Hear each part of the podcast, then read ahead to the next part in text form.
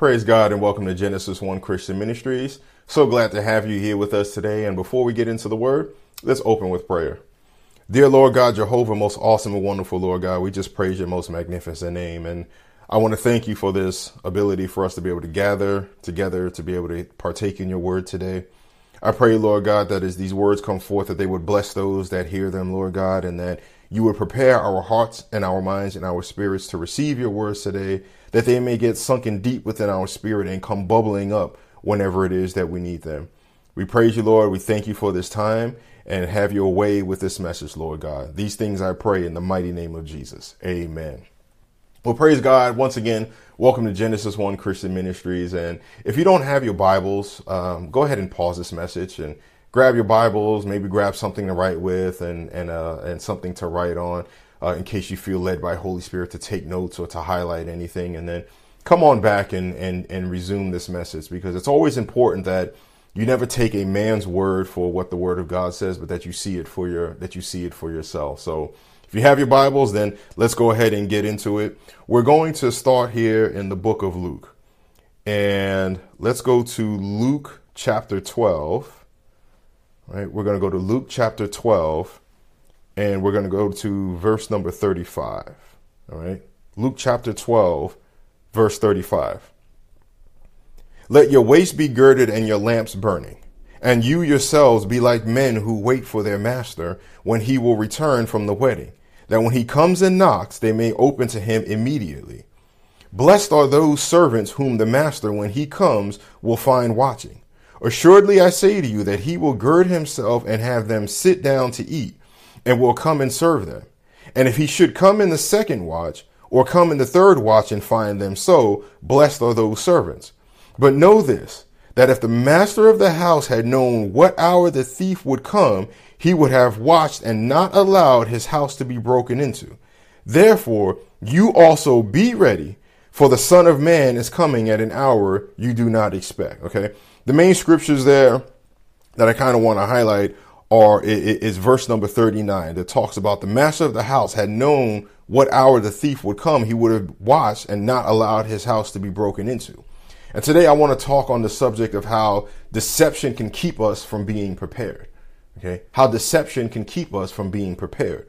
We see in these scriptures the importance of, uh, in this parable that Jesus is using here, the importance of making sure that the servant is ready to serve his master because he never knows when the master is going to come and, and, and want to be served. All right. So, and, and, and Jesus is saying here that is not, blessed is not just the servant that is ready, but blessed is a servant that is ready at all times, in essence, is what Jesus is saying, because that master can come in the second hour or the third hour. And if that servant is ready, that master is going to bless that servant. And, and, and then also that servant is going to be in a position to be ready to serve the master. Right? So we have to be ready. Scripture also talks about staying ready in being ready in season and out of season because we never know when we might get called. We never know when God might call you, call you to serve, to serve someone whether it's serving in your church, in your community, with a family member, some serve, uh, uh, serving in, in the workplace there. You never know when God might be, might call you. So it's important that we stay ready. And in order for us to stay ready, we have to recognize that we have to keep a watchful eye on what's truly happening around us so that we don't become deceived. Because while scripture here talks about the master coming and, and, and, and, come knocking at the door or come walking through the door, deception also comes knocking on the door. Okay? Deception can also come knocking on the door and, and present a shiny object that keeps us away from focusing on God that would distract us from what it is that God would want us, that, that God would want us to do. If we are asleep at the wheel, if you will, we won't be able to recognize this deception when it actually comes. And we must be ready for Jesus' return. But once again, if deception is present in our lives, we won't be ready if we let it take a hold of our lives. Okay. So what we're going to look at today is we're going to look at how deception can come in different forms and how deception would keep us from being ready and not allow, and, and therefore not allow us to keep our houses, if you will, from being broken into. Now, the first form of deception that we're going to look at is something that started way back in time. Way back, and, and really for us as, as mankind, this is where it started. And it started with doubt in the Garden of Eden. turn in your Bibles to Genesis chapter 3. Genesis chapter 3, and we're going to go to verse number 1. That's Genesis chapter 3, verse number 1. Now the serpent was more cunning than any beast of the field which the Lord God had made. And he said to the woman, Has God indeed said, You shall not eat of every tree of the garden? And the woman said to the serpent, We may eat the fruit of the trees of the garden, but of the fruit of the tree which is in the midst of the garden, God has said, God has said, You shall not eat it, nor shall you touch it, lest you die. Okay. Now, you can see here right there how, how Satan starts to work. Okay. He right there started planting some doubt by asking Eve, What did God say to you? And then he, what he said here is, as God has God indeed said, you shall not eat of every tree of the garden. So right there, that's how he's starting to plant doubt. Because oftentimes what Satan will do is he will ask you, did you really hear what you think you heard? Is that what you really heard? And if that is what you heard, and we'll see how, and we're going to look at how Satan, how Satan flips this now. Is that really what you heard? And if that is what you heard, here's what that actually means. So Eve said to him, this is what God said in verse 3 God has said, You shall not eat, it, eat it, nor shall you touch it, lest you die. And this is talking about the tree of the knowledge of good and evil. And then look at what Satan says. Then the serpent said to the woman, You will not surely die. For God knows that in the day you eat of it, your eyes will be opened, and you will be like God, knowing good and evil. So when the woman saw that the tree was good for food, that it was pleasant to the eyes, and a tree desirable to make one wise, she took of its fruit and ate.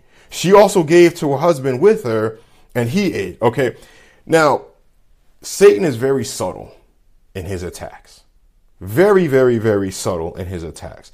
Now let's look at what, let, us look at how Satan uses this doubt and uses even in, in ways some common sense, if you will, and, and, and tricks us into doing something that God wouldn't want us to do.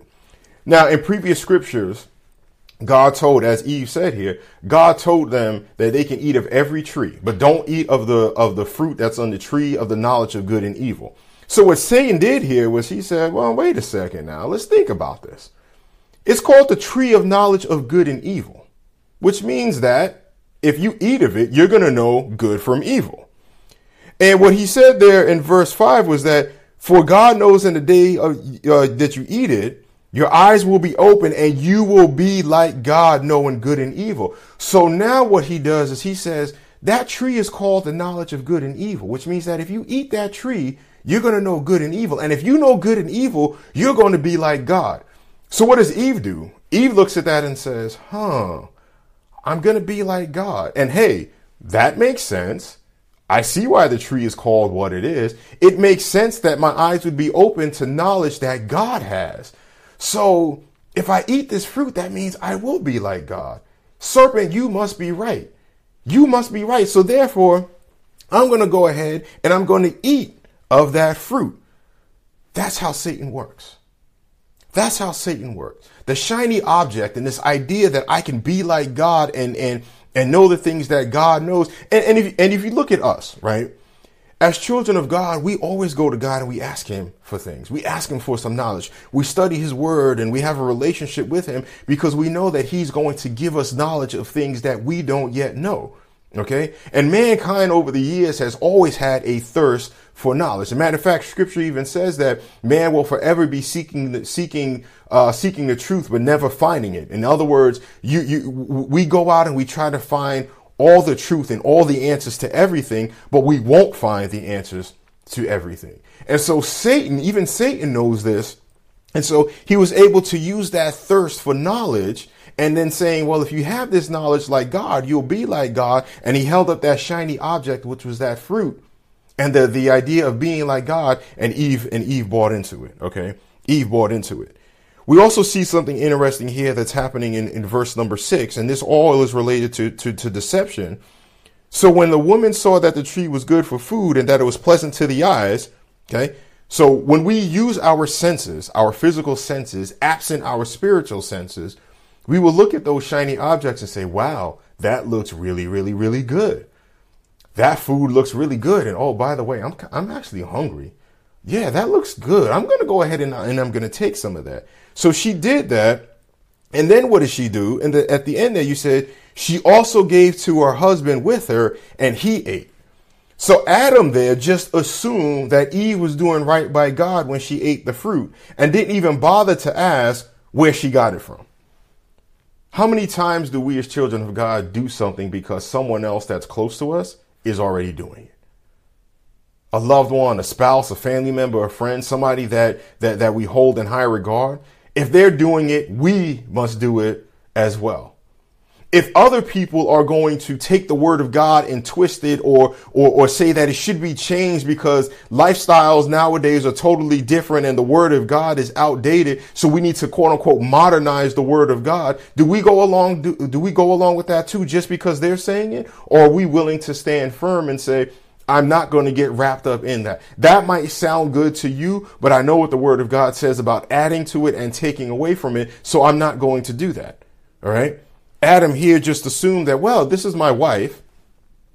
I trust her. We're married.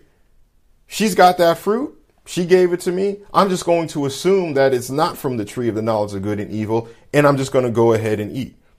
We don't, we cannot assume that someone is doing right by God just because of our relationship with him. Because the devil will use anyone that he can to try to get us to be deceived. In this case here, he used Adam's wife. He deceived Adam's wife and used her to be able to deceive her husband. All right. Verse number, verse number seven. Then the eyes of both of them were opened and they knew that they were naked, and they sewed fig leaves together and made themselves coverings. And they heard the sound of the Lord, uh, they heard the sound of the Lord God walking in the garden in the cool of the day. And Adam and his wife hid themselves from the presence of the Lord among the trees of the garden. Okay. So their eyes were open. They got that knowledge of good and evil, right? Their eyes were open to that and they knew that they committed sin and that sin then brought about shame. So that's why they're hiding them. Sin brings shame. So anytime we don't do something in alignment with the word of God, we start to feel that shame, and that's why they hid themselves. Then the Lord God called to Adam and said, Where are you? So he said, I heard your voice in the garden, and I was afraid because I was naked, and I hid myself. And he said, Who told you that you were naked? Have you eaten from the tree of which I commanded you that you should not that you should not eat? Then the man said, Look at this now. Then the man said, the woman who you whom you gave to to to be with me, she gave me of the tree, uh, gave me of the tree, and I ate. So here you see, Adam is in essence blaming God for his uh, for his mistake, because he said to God, "Look, God, you know, and and you gave me this woman, you gave me her, she gave me the fruit, and I ate it." So there he's trying to point the blame at God and basically say, God, you know, if you didn't give me this woman, this wouldn't have happened in the first place. How many times do we, how many times do we blame our mistakes on someone else? I made this mistake, but it's not my fault. So and so did this, so and so did that. Well, God, you said, God, you did. God doesn't deceive us. And there are some Christians out there that will say, God put that tree in there purposely to get Adam and uh, to get Adam and Eve to stumble. Okay, I've I've heard Christians say that, and and they will fight tooth and nail and say, yes, he did that. He did it on purpose. It's God's fault. It's God's fault. Now, how could you call yourself a child of God and then say that God is the one that deceived you? When we know Scripture says that God is not tempted by sin, so therefore, if God is not tempted by sin, He wouldn't tempt us to be sinful. Okay, but we all have free will. We all have free will. Eve exercised her free will, and so did Adam, and thrust mankind into in, into sin. All right. If you hear something and you're not sure if it's the truth, just ask God. Just ask God. There are a lot of lies being told all over the place. You can look at the social media, the news. You may even hear from family members and friends. But God's Spirit will reveal what truth is and what it isn't. All right. And you see here again in verse 12, uh, we'll, we'll go, let's go back to verse 12. Then the man said, the woman whom you gave to be with me, she gave it, she gave me of the tree and I ate. Verse 13, and the Lord God said to the woman, What is this that you have done? The woman said, The serpent deceived me and I ate. So there, now, Eve then goes and blames the serpent. And we know that God talks, uh, put, puts punishment on his, on, on the serpent. We're, we're not going to get into that, but, but, but God cur- curses him and, and, and, and tells him that he's going to be more cursed than, than any cattle in the, in the field. But there you see Eve then blames the serpent, blames Satan for her being deceived. Now, they both walked with God. Okay. Adam and Eve both walked with God. All right. And I can't imagine, uh, uh what kind of sight that must have been for them to do that. They knew God on an intimate level. Okay. They knew who he was. They walked with him. They were in tending, tending to his garden. If Eve heard this from that serpent, why didn't she just go and ask God, like, God, this serpent over here saying something to me and you told me something else. I just want to confirm. I, I want to confirm with you. I, I want to confirm that I heard the right thing because this serpent is saying something else. Imagine if Eve would have just done that. Imagine if Adam would have even said, Hey, where did that fruit come from before he ate? Right? Imagine how much better our lives would be if we just said to God, God, I just want to confirm that I heard your voice because I, I'm hearing something else. I'm hearing something else from these people that I trust, from this individual that I'm that that, that I'm with. I'm hearing something totally different that doesn't. I, I don't know if it's your voice or not, and I'm a little confused. Lord, clarify it for me. God will clarify it for you. God will clarify it for you. God will never contradict himself, but the devil will say the opposite of what God says. When you know God has spoken to you, then anything that goes against what he said is a lie. Okay? Anything that goes against the word of God and what God said and what he told you, it's a complete lie.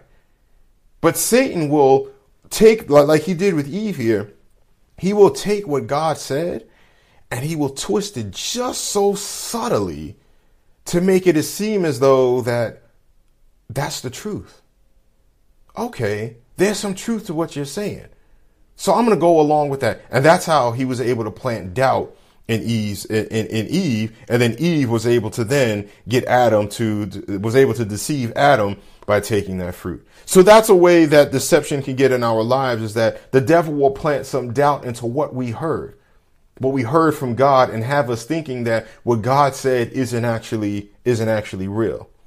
Another way that deception can enter our lives, and we saw this too, is, is by listening to loved ones versus listening to what God is telling us. All right. We saw that here, but we're going to look at another is, instance where this happened.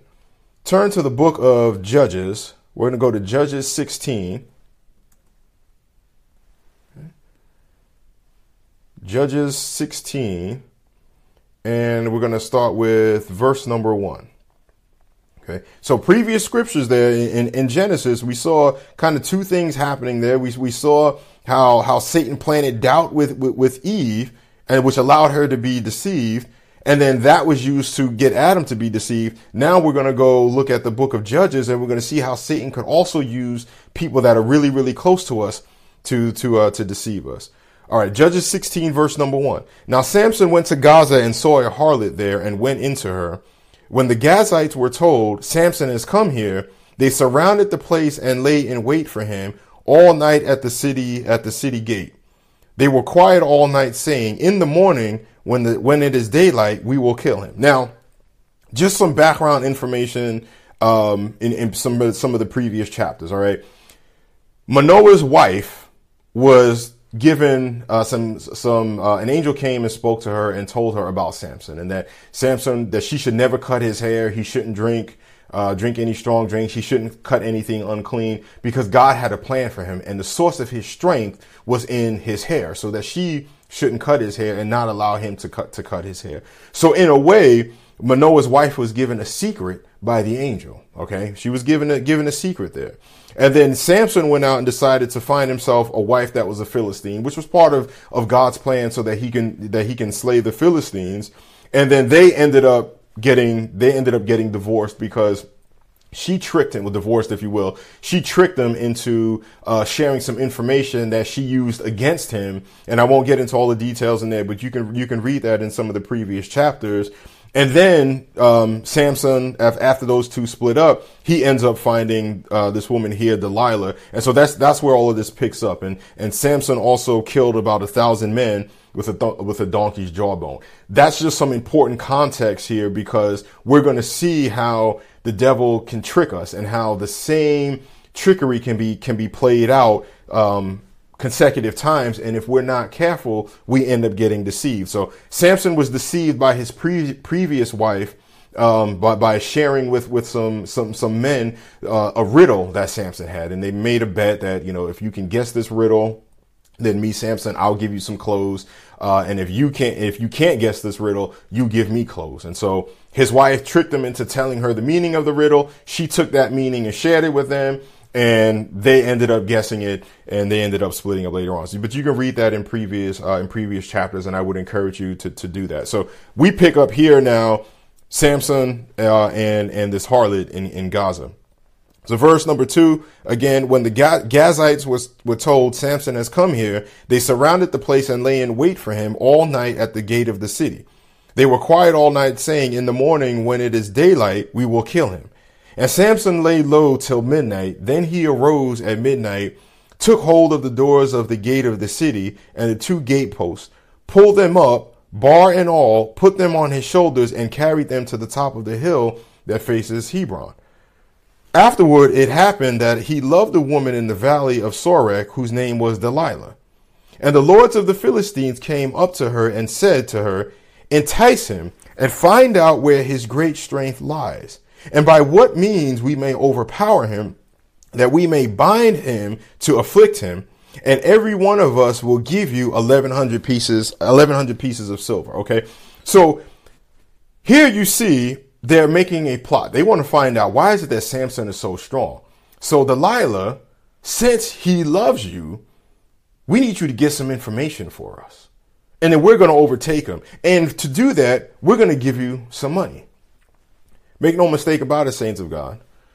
You might not see it, but there are people that you might not be aware of that are trying to trip you up. And they will do whatever they can to get to you.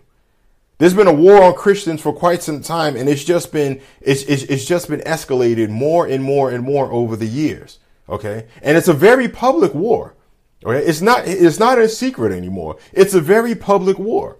All right. You can see, you can watch the news and you can see where, where, where all of these things, the, all, all, these things are happening. You can see how policies are being written. You can see how people are, are, are being canceled or, or, or, or losing their jobs because they dared mention the name of Jesus or they dare live their lives as, as a child of God. All right. But no one wants to defend us like some of these other groups are being, that are being defended. Okay. So there are people that are around us that, that are, are, are plotting and scheming. So we want to be able to keep that in mind. And I'm not saying this to, to, to have you uh, uh, live in fear. Don't live in fear. God has not given us a spirit of fear, but of power, love, and a sound mind. But also to understand that the people that are around you might not be who you think they are. And there could be some very evil schemes that someone is plotting against you, like we see here with, with, with the Philistines or with uh, excuse me with the yeah with, with the Philistines. So verse six. So Delilah said to Samson, "Please tell me where your great strength lies, and what you may be bound uh, be, be and what you may be bound to afflict you." And Samson said to her, "If they bind me with seven fresh bowstrings not yet dried, then I shall become weak and like any other man." So the lords of the Philistines brought up to her seven fresh bowstrings not yet dried, and she bound him with them. Now men were lying in wait staying with her in her room. And she said to him, The Philistines are upon you, Samson. But he broke the bowstrings as a strand of yarn breaks when it touches fire. So the secret of his strength was not known. Then Delilah said to Samson, Look, you have mocked me and told me lies. Now please tell me what you may uh, what you may be bound with. All right. So Samson hasn't caught on at this point. So she, so he said to her, if they bind me securely with new ropes that they, that they, uh, that have never been used, then I shall become weak and be like any other man. Therefore Delilah took new ropes and bound him, uh, bound him with them and said to him, the Philistines are upon you, Samson. And the men lying in wait, staying in the, uh, and there were men lying in wait, staying in the room. But he broke them off, uh, broke them off his arms like a thread. Delilah said to Samson, Until until now you have mocked me and told me lies. Tell me where you uh, tell me what you may be bound with. And he said to her, If you weave the seven locks of my head into the web of the loom, so she wove it tightly with the batten of the loom and said to him, The Philistines are upon you, Samson. But he awake, awoke from his sleep and pulled out the batten and the web from the loom. Then he said, then she said to him, How can you say I love you when your heart is not with me? You have mocked me these three times and have not told me where your great strength lies. Now, remember earlier I was talking about how in previous chapters, Samson was deceived uh, by his wife. All right, when he made the bet with those men about uh, about a riddle that he told, and if they could solve the riddle, he was going to give them clothes, and if they uh, if they couldn't solve the riddle, uh, they had to give him clothes. All right, and and his wife then kept pestering him and got the answer to the riddle, and then she deceived it and told those other men. So therefore, he lost the bet. He, lost the bet, if you will. Samson here is not even thinking about how that happened, and what's even worse is that three times Delilah asked him where his strength came from, and three times men came against him. He didn't even realize that, didn't even stop to think, perhaps she's in on this. Maybe you should ask some questions. Maybe I should ask her some questions about how come every time I'm telling you this, men are coming after me? Okay. He's not even, he's not even seeing that. But once again, just like before, when he was distracted and deceived by a woman that he loved, he's once again being distracted and being deceived, and he's unable to see it. He is unable to see it. How many times do we allow ourselves to be distracted by things that come up over and over and over again, and we have no idea that we're being deceived? How many times does a loved one, someone close to us, say something to us, or do we even bother to question it? All right. And I know some people say, well, I can never question my wife. I can never question my husband like that because that means that I don't, I don't trust. It's not saying that you don't trust, but it's about if I'm in tune with God and I know what God is telling me to do and I and I'm hearing from Holy Spirit, I know when someone, I should know when somebody is telling me something that goes outside of that. And it's not that I don't trust you because I do, but at the same time, I understand that you're a human being just like I'm a human being. And at the end of the day, the only way to know truth is with God. Now, this here, I mean, this should, should have slapped Samson in the face. I mean, this should have jumped out to him that here he is with this, with, with, with the, in the midst of these Philistines, and here he is with this woman, and he can't see that three times he told her, granted, he told her a lie about what his, where his strength came from, but each three of those times, what he told her about how he could be bound, it actually happened, but he didn't get bound. Okay. So he didn't even realize like, hey, I told you if this happens to me, then I'll become like any other man. And next you know, he falls asleep and what he said needed to be done got done and he and, and he was still able to, to, to overcome it. He didn't even he didn't even see that. All right. Samson was gauging in these close activities with someone that was in the enemy's camp, but was unable to realize that he was being tricked. Like in previous scriptures, as I said, he was being tricked and didn't even realize it. So it's important that we must remain vigilant in prayer, especially if God sends us into enemy territory. Okay. Now it's all part of God's plan for Samson to, to overthrow the Philistines. Okay. It was always part of God's plan, but that was under God's direction. We have to be careful to make sure that we aren't going into demonic territory to try to evangelize. There's all sorts of evil that's happening around us. And we are strong, mighty in God as, as, as Christians we can't allow ourselves to be deceived and go marching into enemy territory thinking that, oh, I'm a child of God and no evil can touch me and no weapon formed against me shall be able to prosper. And then you go out into enemy territory not being prepared for what's actually there because God didn't actually call you to do it. That's another way how, how deception can enter into our lives. That we think that because we are victorious as Christians that we can go anywhere and everywhere and somehow that we can we can uh, change what's going on in there to, to to have God be the center of it. When the reality of it is God is saying, I don't need you in there. I will deal with that in my own way. You don't go there. All right. And here we see again Samson in, in enemy territory and not paying attention to what's actually happening. Verse number 16, and it came to pass when she pestered him daily with her words and pressed him so that his soul was vexed to death, that he told her all her, uh, told her all his heart and said to her, no razor shall, uh, has ever come, come upon my head, for I have been a Nazarite to God from my mother's womb. If I am shaven, then my strength will leave me and I shall become weak and be like any other man. When Delilah saw that he had told her all his heart, she sent and called for the lords of the Philistines, saying, Come up once more, for he has told me all his heart. So the lords of the Philistines came up to her and brought the money in their hand. Then she lulled him to sleep on her knees and called for, for a man and had him shave off seven locks of his head. Then she began to torment him and his strength left him. And she said, The Philistines are upon you, Samson. So he awoke from his sleep and said, I will go out as before at other times and shake myself free. But he did not know that the Lord had departed him. Then the Philistines took him and put out his eyes and brought him down to Gaza, and they bound him with bronze feet and became a grinder in the in the prison. Okay.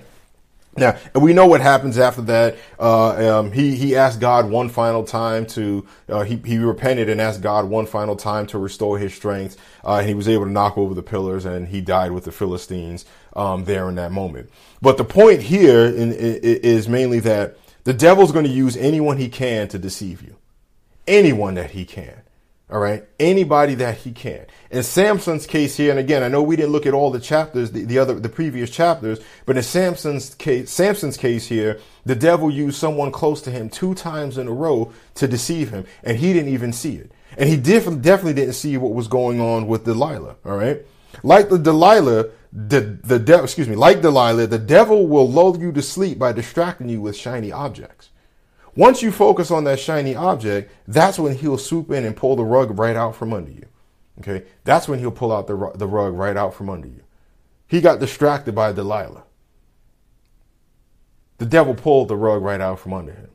He told her a secret that he shouldn't have told her. He didn't realize that she was trying to deceive him. Sometimes God is going to tell you things that's not meant for you to tell other people. Whenever God tells you something, you should always ask, say, Lord, is there anyone else that you want me to share this with? Because you never know. The people that you share that with might use that against you. The same way that Delilah used that against, uh, used that against Samson. All right. So we should always check to, with God to make sure that anything he tells us, whether or not it should be shared with others. So again, in these scriptures, we see the devil use someone very close to Samson to get him to be deceived, and Samson didn't recognize it because he was asleep at the wheel. All right. And he cared more for her than he cared about God, uh, in, in, essence, because he didn't stop to think, hmm, maybe I shouldn't be involved with this. Maybe I shouldn't be involved with this woman. All right. Another way that we can potentially be deceived or where, where deception can get in is by putting the opinion of others before God, before God's opinion. Turn to Daniel chapter 6. Daniel chapter 6, and we're going to go to verse number 1. Daniel 6, verse number 1. It pleased Darius to set over the kingdom 120 satraps, satraps to be over the whole kingdom, and over these three governors, of whom Daniel was one, that the satraps might give account to them, so that the king would suffer no loss. Then Daniel, then, then this Daniel distinguished himself above the governors and satraps because he had an excellent, because an excellent spirit was in him. And the king gave thought to setting him over the whole, whole, whole realm. Now, Daniel at this point had already been promoted about two times, right? He, he already was promoted twice. He was promoted under uh, Nebuchadnezzar when he was king for interpreting some, uh, interpreting some dreams. And matter of fact, Shadrach, Meshach, and Abednego were also promoted, which were some of Daniel's friends after they were thrown into the fiery furnace and God delivered them. So Nebuchadnezzar uh, promoted him for interpreting dreams. Then Belshazzar, who was the next king, he ended up promoting Daniel after Daniel was able to promote, was able to interpret some writing that was on a wall for, for, for Belshazzar. And in both instances, when Daniel was asked to interpret, both of those kings, Nebuchadnezzar and Belshazzar, they had people that were that, that, that were into sorcery and all sorts of witchcraft and fortune telling and trying to to see the future that that they couldn't even bring the interpretation that Daniel was able to bring. And it's simply because Daniel had the spirit of God in him. So Daniel proved that he that that, that through God that that through God he he proved that he was he knew what he was doing and he was and he found favor in the sight of those kings and was promoted twice and in this case here he uh, Darius is considering promoting Daniel uh, another time. He's already a governor, and he's also considering now giving him another promotion. And we're going to see how this plays out in our lives and why this is important. Okay. Uh, verse number three again. Then this Daniel distinguished himself above the governors and satraps because an excellent spirit was in him. And the king gave thought to setting him over the whole realm. So the governors and satraps th- sought to find some charge against Daniel concerning the kingdom, but they could find no charge or fault because he was faithful, nor was there any error or fault, found in him. Then he, then these men said, we shall not find any charge against this Daniel unless we find it against him concerning the law of his God. So now again, Daniel was promoted. And even in this last promotion here as a governor, he was still distinguished amongst his peers because of how faithful he was to the work and more importantly, how faithful he was to God.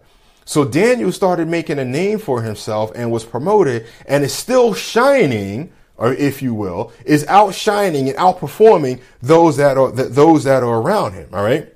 And now what they're doing is here, you see in verse number four, that these powerful people are getting together because jealousy is starting to set in. They're starting to become jealous of Daniel. And now what they're saying is, you know what? He's doing a good job. He's doing an awesome job. We can't find, he's not making any mistakes. He's showing up to work on time, if you will. He's doing what he's supposed to be doing. The king has no laws. We can't do anything to come against them. So we know that he's a Christian. So maybe we should come against him. Let's go ahead and attack his religion. All right. Let's attack, let's attack his religion. Verse number six. So these governors and satraps thronged before the king and said thus to him, King Darius live forever. All the governors of the kingdom, the administrators and satraps and the counselors and advisors have consulted together. So these powerful people have consulted together to establish a royal statute and to make a firm decree that whoever petitions any, any god or man for 30 days except you, O king, shall be cast into the den of lions. Now, O king, establish the, the, the, the, decree and sign the writing so that it cannot be changed, according to the laws of the law of the Medes and Persians, which does not alter. Therefore, King Darius signed the written decree. Now, when Daniel knew that the writing was signed, he went home and in his upper room with the windows open toward Jerusalem, he knelt down on his knees three times that day and prayed and gave thanks before his God, as was his custom since early days. Okay. So here we see again all of these powerful people in, in, in, powerful positions came together to, to, to attack Daniel because he was a child of God. And they got the king and they were able to trick the king into deciding this decree that, that couldn't be changed. But Daniel didn't change even though the circumstances around him changed. All right. Even though the circumstances around his, around him changed. Now he's, he's a governor. He's a high ranking official in King Darius's kingdom. All right. And he knew about this decree, but that didn't change. He got down on his knees and prayed three times that day, which was what he did in early days, according to verse number 10. How do you change when your circumstances changed?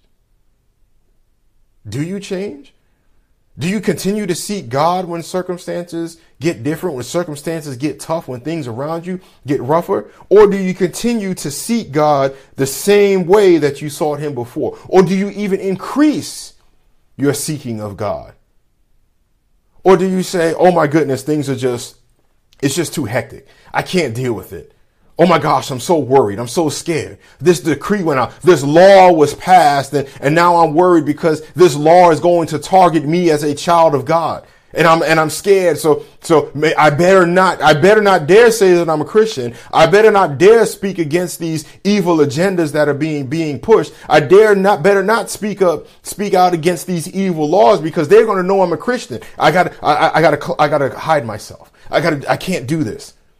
I don't want anybody to know, like Peter did when Peter denied Jesus three times when they were looking for him. Okay. And they said to me, Hey, that's one of those ones that, no, that's not me to the point where he started cursing. Do we do those things when our circumstances change? Or are we willing to open up the windows and face Jerusalem, and so to speak, and get down three times a day and pray to God. Okay. Daniel sought God the same way that he sought him before. Verse number 11. Then these men assembled and found Daniel praying and making supplication before his God, and they went before the king and spoke concerning the king's decree. Have you not signed a decree that every man who petitions any god or man 30 or man within 30 days except you, O king, shall be cast in the den of lions? Notice how they're asking that question the same way Satan asked Eve of what God said. Okay? The same way. Have you not done this thing, king?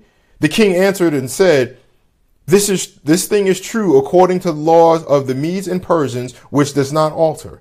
So they answered, verse 13, they answered and said before the king, that Daniel, who is one of the captives from Judah, does not show due regard for you, O king, or for the decree that you have signed, but makes his petition three times a day. And the king, when he heard these words, was greatly displeased with himself and set his heart on Daniel to deliver him, and he labored till the going down of the sun to deliver him. Then these men approached the king and said to the king, Know, O king, that it is the law of the Medes and Persians that no decree or statute which the king establishes may be changed. So here now they're saying, All right, king, remember this. You can't change this. It doesn't matter that you're a king. There's a law above you that says you can't change this. So you got to go through with it. Sound familiar? Laws that get created in a way that where they cannot change or they cannot be changed, where someone could make an exception and say, mm, I'm going to go ahead and change that. Sound familiar today? Uh, verse number, verse number 16. So the king gave the command and brought Daniel and cast him into the den of lions. But the king spoke, saying to Daniel, Your God, whom you serve, uh, serve continually, he will deliver you. Then a stone was brought and laid on the mouth of the den, and the king sealed it with his own signet ring and with the signet uh, and the signets of the of his lords, that the purpose concerning Daniel might not be changed. Now the king went to his palace and spent the night fasting, and no musicians were brought, brought before him. Also, his sleep went from him. There's no need for us as children of God to lose sleep when somebody comes against us. It doesn't matter how many people come against you, whether it's an entire group or, or one individual. There's no need for us to lose sleep because those that will be out there that plotting against children of God, against you as a Christian, against us as the body of Christ, they are not going to be able to sleep at night. God is not going to allow them to have that peace because God doesn't take it lightly when somebody comes against one of his children. But God will give us the peace that passes all understanding so that we can sleep soundly through the night. So that we can sleep soundly through the night. Deception can enter in through a loss of sleep because we believe that we can fix the problem only when only God is the one that can do it. And therefore, you lay awake, awake at night, tossing and turning, trying to figure out how I'm going to handle this, how I'm going to handle this. And then that's how deception creeps in by saying, yeah, you got this. God can't do that. God doesn't care about you. God's busy doing other things. You go ahead and do it. And then we start deceiving ourselves we allow ourselves to be deceived thinking that we have an answer to the solution that only God has an answer to. Verse 19 Then the king arose very early in the morning and went in haste to the den of lions. And when he came to the den, he cried out with a lamenting voice to Daniel. The king spoke, saying to Daniel, Daniel, servant of the living God, has your God, whom you serve continually, been able to deliver you from the lions? Then Daniel said to the king, O king, live forever. My God sent his angel and shut the lions' mouths so that they have not hurt me, because I was found innocent before him. And also, O king, I have done no wrong before you. Now the king was exceeding, exceedingly glad for him and commanded that they should take Daniel up out of the den. So Daniel was taken up out of the den and no injury whatsoever was found on him because he believed in his God. Okay. Daniel had faith. Okay. Daniel had an unshakable faith that God would deliver him. Is our faith unshakable? Is our faith unshakable? Shakeable faith is another way deception can enter in our lives because that deception will come in there and say, yeah, God wasn't there when you asked for that shiny red car. He gave you a minivan instead of that shiny red car. Why would God? God doesn't give you what you asked for. He gave you a minivan instead of that shiny sports car. Why would God deliver you from this situation? Why does God allow you to be in this situation this long? And then we start to get deceived. And once again, like I said earlier, we start trying to find our ways of solving the problem instead of show, uh, uh, instead of letting God do it. Okay. Deception also can show up by us believing that we should put other people's opinions of us above God's opinion for us. Okay. And we see this with Daniel in the previous scriptures because he wasn't worried about what his peers thought of him as he was working hard as he was distinguishing himself among others. He didn't think about what everyone else was going to think of him because he was faithfully serving God. And that faithfulness to God is what created the promotion. Don't worry about how you are, what you're doing uh, for God and how you look to others. Don't worry about if you're the only one that stands up and says no when everyone else says yes. Don't worry about it if you're the only one that's going right when everyone else wants to go left. Okay. Don't worry about if you're the only one in your neighborhood that's taking a stand for God or the only one in the workplace taking a, taking a stand for God or the only one in your family taking a stand for God. Don't worry about what those people think because their opinion doesn't matter. God's opinion is the only one that matters. And God will bless you. And they may become jealous, just like these governors did, and just like these satraps did. They may become jealous of your success, but it doesn't matter because God is within you and God is going to move you forward in a way that's going to glorify Him. In a way that's going to glorify Him. The Spirit of God that was in Daniel is what drove him to be a faithful worker and what allowed him to be successful. Deception can also show up in our lives by having those in authority tell us that we must obey laws that are counter to the word of God. That we must go along with what everybody else is doing.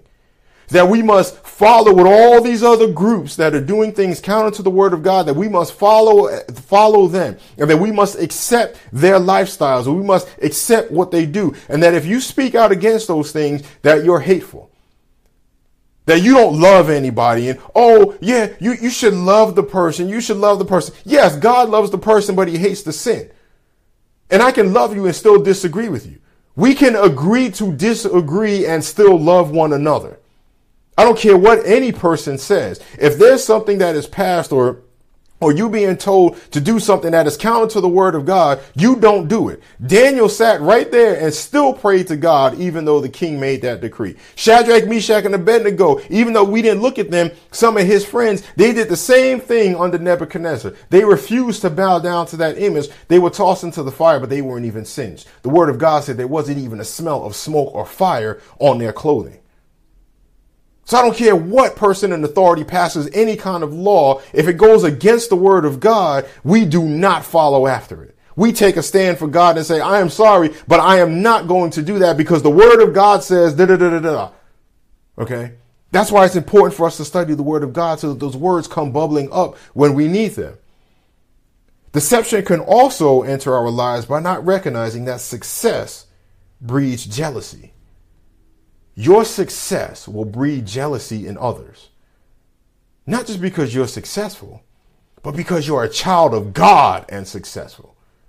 No one wants to see Christians succeed because, other than other Christians, because the people that don't know God, they look at us and say, you're, you're, you're, you're living in a fantasy world. You're, you're following some imaginary being. You're, you're following some fairy tale. The Bible is a bunch of fairy tales. God doesn't exist. There's nothing after all of this. And so when they see us talking about God and they see our faith and, and, and, us going to church and praying and reading our Bibles and, and not being ashamed of who we are as children of God. And, and when they see us do that and then we get promoted or we get success and, and we may even surpass their level of success, if you will, right off the bat, they're going to already be mad at you. Not just for the success you have, but because you're also a Christian. And this so-called fairy tale fantasy God that doesn't exist is blessing you beyond what they can imagine. And they don't like that. Okay? They don't like that. Not everyone wants to see you be successful as a child of God. That's why I said earlier, be careful about what you tell people. When God tells you something, especially if He tells you something in secret, be very, very, very careful about who you share that with. Okay? Be very careful about that. Don't be so quick to believe what you see and what you hear. If you're unsure about anything, talk to God about it. If you're unsure about anyone, talk to God about that individual. God wants us to be successful, and He wants you to prosper in all that you set your hand to do. Ask Holy Spirit to open your eyes to the truth.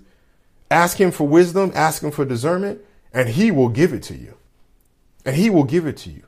And when you have that wisdom and discernment, you'll know when deception starts to rear its ugly head. You'll see when Satan tries to tell you lies. You'll see how Satan tries to use other people around you. You'll see how how, how, how Satan would, would have you to believe that God isn't there and that God doesn't have your back, right? So don't let deception enter into your life and keep you from being ready. Praise God. Well, I hope this message was a blessing to you. And before we close, let's pray. Dear Heavenly Father, Lord God, I want to thank you for the words that came forth today, Lord. And I just ask that you would help these words to come bubbling up when we need them moving forward, Lord God. I pray, Lord, for everyone that has heard this message, Lord, that you would open their eyes to be able to see when deception is coming into their lives and that you would open their eyes to the truth, Lord God, and that you would open their eyes to the real truthful things that are happening around them, Lord God. I pray, Lord, for everyone and that you would bless everyone that has heard this message and that you would strengthen us and embolden us to be able to take a stand for you and when you want us to, Lord, to be able to share what we heard today with others so that they may be blessed and that they get to come to know you, Lord God, and to know your, your saving grace, Lord God, and your tender mercies. I pray that you all go in his peace and that you remember that you can do all things through Christ who strengthens you. In the mighty name of Jesus, amen.